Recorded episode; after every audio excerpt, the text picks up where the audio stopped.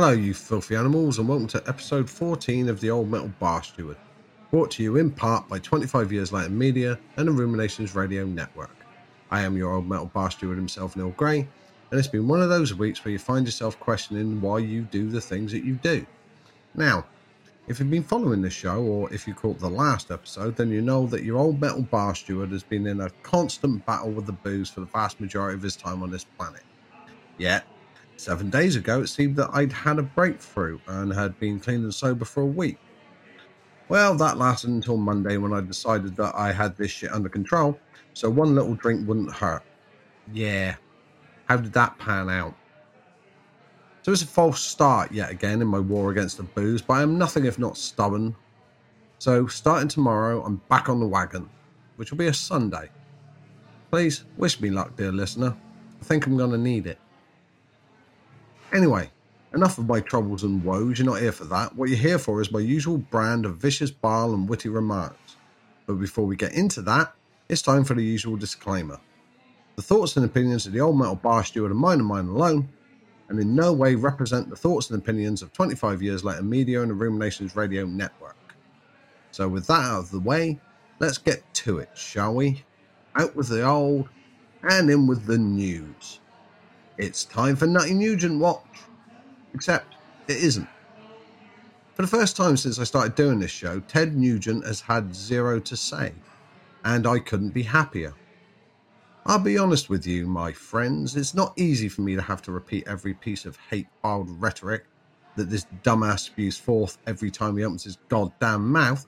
So for him to keep his damn mouth shut these past seven days means I won't need to gargle with bleach when I put down the mic. And an even bigger surprise nobody in the world of rock and metal, none of old Ted Nugent's mini Nugents, have had anything racist, homophobic, or downright stupid to say. Blissful, isn't it? No need for me to rage against the morons. No need for my blood pressure to spike through the roof. Nothing but good times from here on out. Well, until next week. Well, I do not doubt that these idiots will be back en masse, but until then, as Depeche Mode once sang, let's enjoy the silence. But it wouldn't be the episode of an old metal bar steward if I didn't have something to be annoyed at, and as has been the case for the past few shows, KK Downing's priest is in my sights. Now, as I've stated, I have nothing against KK Downing doing whatever the fuck he wants to do as he's KK Downing, and he's entitled to do it. But I do have a problem with the fact that he's using the priest name, even if he was a founding member and driving force behind one of the greatest metal acts for the best part of four decades. And I also have a problem with him using a singer who is nothing more than a second rate tribute act to the metal god. But it appears that KK Downing doesn't share my concerns. Talking to Billboard about the obvious comparisons, he said, I don't see it that way. This is not just another version of Judas Priest. That's where the fans are looking at this wrong. I understand that though. This is not me saying, oh, this is my Judas Priest. But I don't want to dispense with the name Priest because it belongs to me as much as it does to anybody else. Elsewhere, he told Sonic Perspectives that he felt that the Tim Ripper Owens albums were underappreciated, saying, I think lots of bands release things either too late or too early. Timing is very, very important, and maybe the timing wasn't quite right but it was a big thing, obviously, for Ripper to step into. It wasn't so much that Ripper was there, it was the fact that Halford wasn't there, I think. It was the familiarity of the voice, which I know and I understand, but Rob left and formed three bands. Not one, not two, but three. And playing Priest songs as well. But yeah, I think things have turned around now and fans revisit those albums. Yeah, there's a lot of guitar parts on those records apart from the vocals, a lot of guitar riffs and a lot of guitar work, which obviously we're immensely proud of. Now, as I said, who am I to disagree with the metal legend like KK Downing? But I'm gonna. First off, the reason that everyone says that KK's Priest sounds like Judas Priest is because it fucking does. I'm sorry, man. You can go on to YouTube right now and play any of their songs, and it all just sounds like outtakes from the Painkiller album. That's just the way it is. And it's down to the fact that they've got a Rob Halford clone fronting them. I won't listen to the two records that they made with Tim Ripper Owens because it's just karaoke night at the local bar as far as I'm concerned. Look, I understand that KK Downing is going to write the riffs the way he writes the riffs, as he's been doing it for 50 years now. But if they just chosen to go with any other singer, then it wouldn't have been such a mind melt. It would have been an interesting project. And they wouldn't have gotten tagged with the Priest Light moniker but as long as Ripper Owens is fronting the band, it'll always seem like KK's Priest was only put together out of spite and bitterness towards his own bandmates. And talking of his own bandmates, the Metal God, has been talking to Dr. Dot about why he doesn't swear on Priest records, explaining, I love to swear, but I use it in a fun way. I use it expressively, getting your emotions out. I don't really think that it has much of a place in our world in Priest. I mean, I see and I hear it in a lot of other types of music, and hey, that's your thing, it's your choice.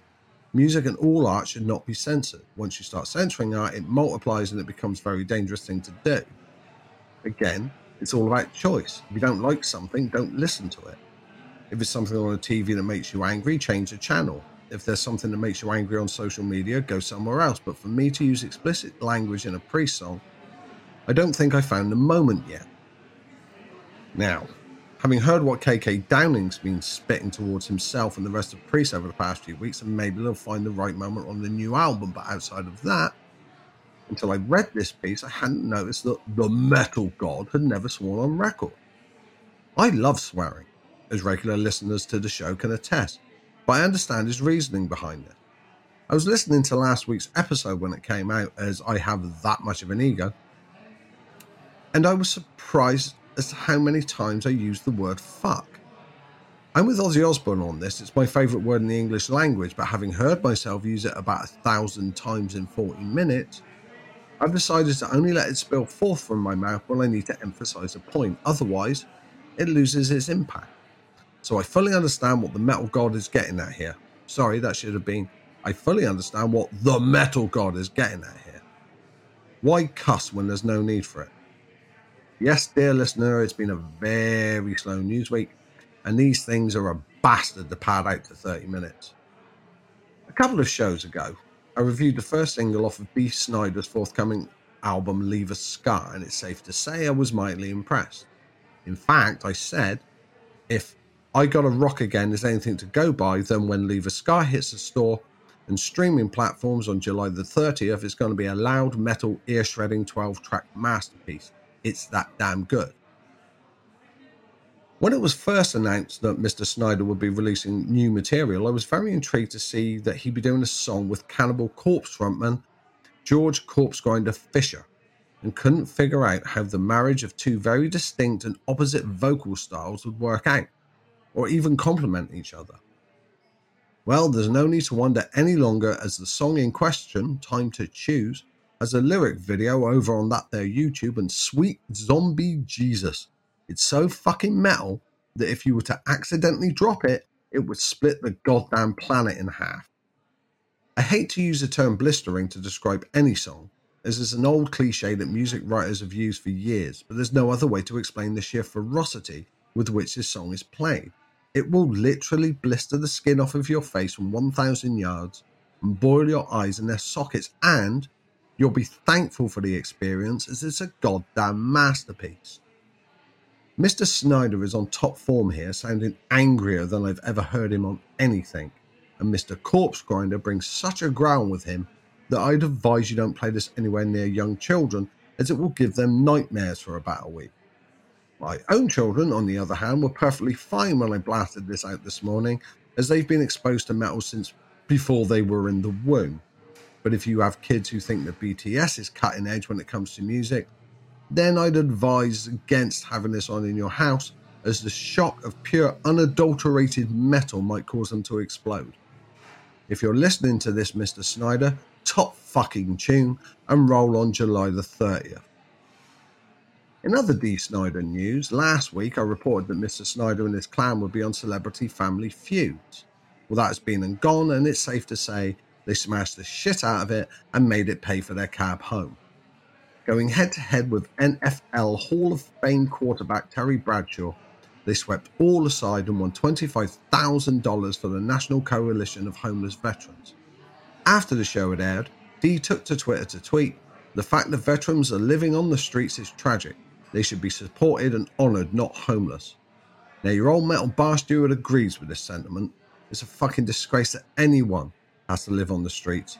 And no, this won't help fix this problem. The money the Snider clan won will go to a decent cause who can use it where it's needed most. So kudos, Mr. Snider and family. Good work. Hey kids, it's Don Shanahan from the Cinephile Hissy Fit, one of the podcasts on the Ruminations Radio Network. If you've been enjoying this show, come listen to Will Johnson and I fight it out over cinema's best and worst on Cinephile Hissy Fit.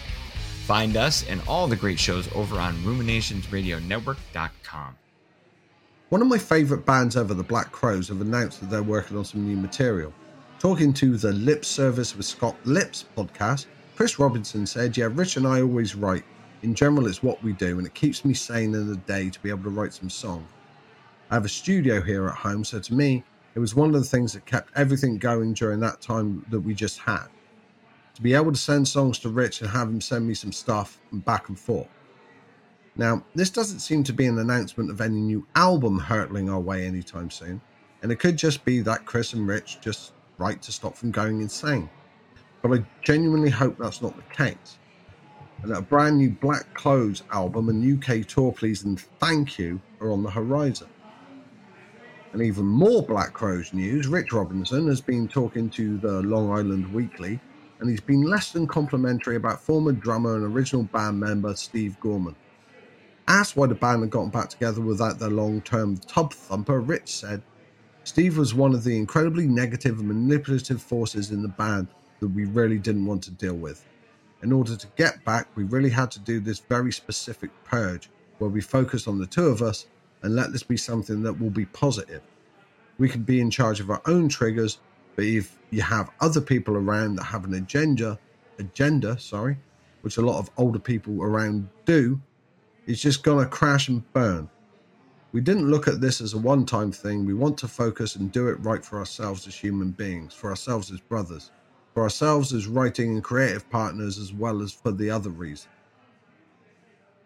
This is sad surprising news to your old metal bar steward, as I always considered Gorman one of the most underrated drummers to ever pick up a pair of sticks.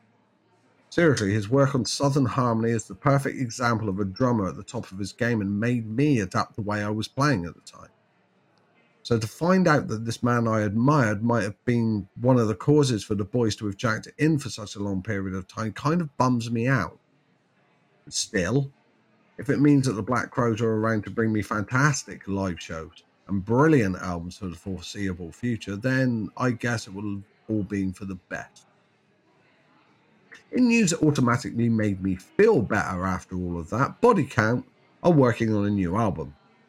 The social media announced it this week by saying Body Count News. Even though we have not been able to perform one single concert to support the Carnivore album because of the global pandemic, we've made the decision to officially start the new Body Count album, Merciless 2021. Stay tuned. Now, that's a hell of a piece of news and a hell of a move on Body Count's behalf because, as they said, they haven't been able to perform Carnivore to anyone thanks to COVID. But it does mean that when Merciless hits the shelves and body count are back out on the road, they'll have two albums worth of brand new material to burn up venues with. And I wouldn't be surprised to see them play both records in their entirety. This means that body count shows are now top of my goddamn list of gigs to attend when bands start coming back to these shores. In other tour news, it seems that Corey Taylor is going to be a busy bloke, as along with hitting the road with Slipknot, he's also announced he'll be heading out for a solo run starting on July 16th at Rockfest and ending on August the 19th in Denver. No news on if he or Slipknot will be heading to Europe and more specifically England anytime soon, but if you're stateside, then you'll be able to catch a huge dose of the neck this summer and beyond. And ahead of a concert to mark what would have been the 69th birthday, it's been announced that the long anticipated autobiography of Ronnie James Dio called Rainbow in the Dark will be released on July 27th. Dio started the book years before his cancer diagnosis and it will cover his entire life and career, from humble beginnings to superstardom as one of the greatest metal singers to ever pick up a microphone. He also talks openly about the excesses that rock and roll brought him, and with such a rich and huge life to walk us through, it promises to be one of the best reads any metal fan could ever lay their hands on. Elsewhere, Ronnie's wife, Wendy Dio, has been talking about how the great man popularized the devil horn symbol that he became so synonymous with. Talking to Rolling Loud Studio, she said, A lot of people claim that it was theirs and that's okay. It wasn't Ronnie's. It's an old Italian sign called the Evil Eye to ward off evil.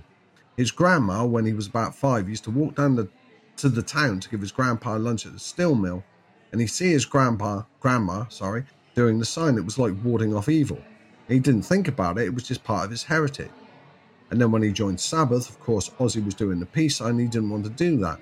And then one day he just did it, and it just took off, and it was something that Ronnie became popular for.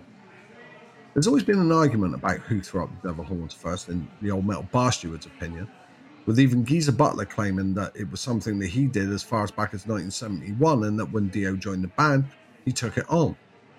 But however, it became part of his repertoire, and I'm more likely to believe his wife than anyone else. It's a gesture that not only made you think of Ronnie James Dio when you saw it, but it's become the overriding symbol for metalheads across the globe. We all do it always have and always will. And it's being passed on to the next generation of headbangers. At least in my house, as my three year old now throws up the horns whenever she can. Sadder news now as Blink 182 singer and bassist Mark Hoppus has revealed that he's battling cancer. He posted a picture of himself on social media this past week with a caption that read, Yes, hello, one cancer treatment, please. Before, explain, before explaining I have cancer. It sucks and I'm scared. And at the same time, I'm blessed with incredible doctors and family and friends to get me through this. I still have months of treatment ahead of me, but I'm trying to remain hopeful and positive. Can't wait to be cancer free and see you all at a concert in the near future. Love to you all. Now, I'm not the biggest Blink 182 fan, but who cares about music at a time like this? I hope you beat the shit out of this, brother. Beat it like a red headed stepchild. My thoughts are with you, and I'm sending you whatever good vibes I can find. Genuinely hope you can kick the crap out of this, man. Kick the shit out of it and make cancer your bitch. And finally, as it turns out that when Ted Nugent and his army of dickheads are quiet, the show runs quite short. It's time for another trip to Auction Corner. We really, really should have some sort of upper class music for this segment, as it appears to be becoming quite the regular feature. Anyway, this week, a stage guitar used by Eddie Van Halen is going under the hammer. And even though there is no estimate, or at least that I could find, considering his last one sold for $210,000, you can expect this to go for the same price as most countries' national debt. Now, I don't have a problem with buying guitars or drum kits from auction, so I'm actually curious to see where this ends up or what it ends up selling for. But I do have a funny feeling that it won't go for anywhere near the $281,000 that Kurt Cobain's awful self portrait went for a few weeks back. If Cobain was alive now, he'd be turning in his grave. So there it is, another week. A much shorter than usual episode of the old metal bar steward. Come back, Ted. All is forgiven. Well, not really a racist fuck. I've been your host, the old metal bar steward himself, Neil Gray, and as always, I'd like to thank you for listening to the show. Brought to you in part by 25 Years Later Media and the Ruminations Radio Network. And you all know the drill by now. When you turn off my dulcet tones, head on over to the main 25 Years Later site as well as its sister sites, Horror Obsessive and Sports Obsessive, and get your eyeballs some top notch reading. And don't forget to check out the other podcasts on the Ruminations Radio Network, as they've got you covered no matter what your ear holes are craving. I'll be back here in seven days' time with more news, reviews, and opinions. So until I speak to you next, stay safe and stay metal, my filthy, filthy animals.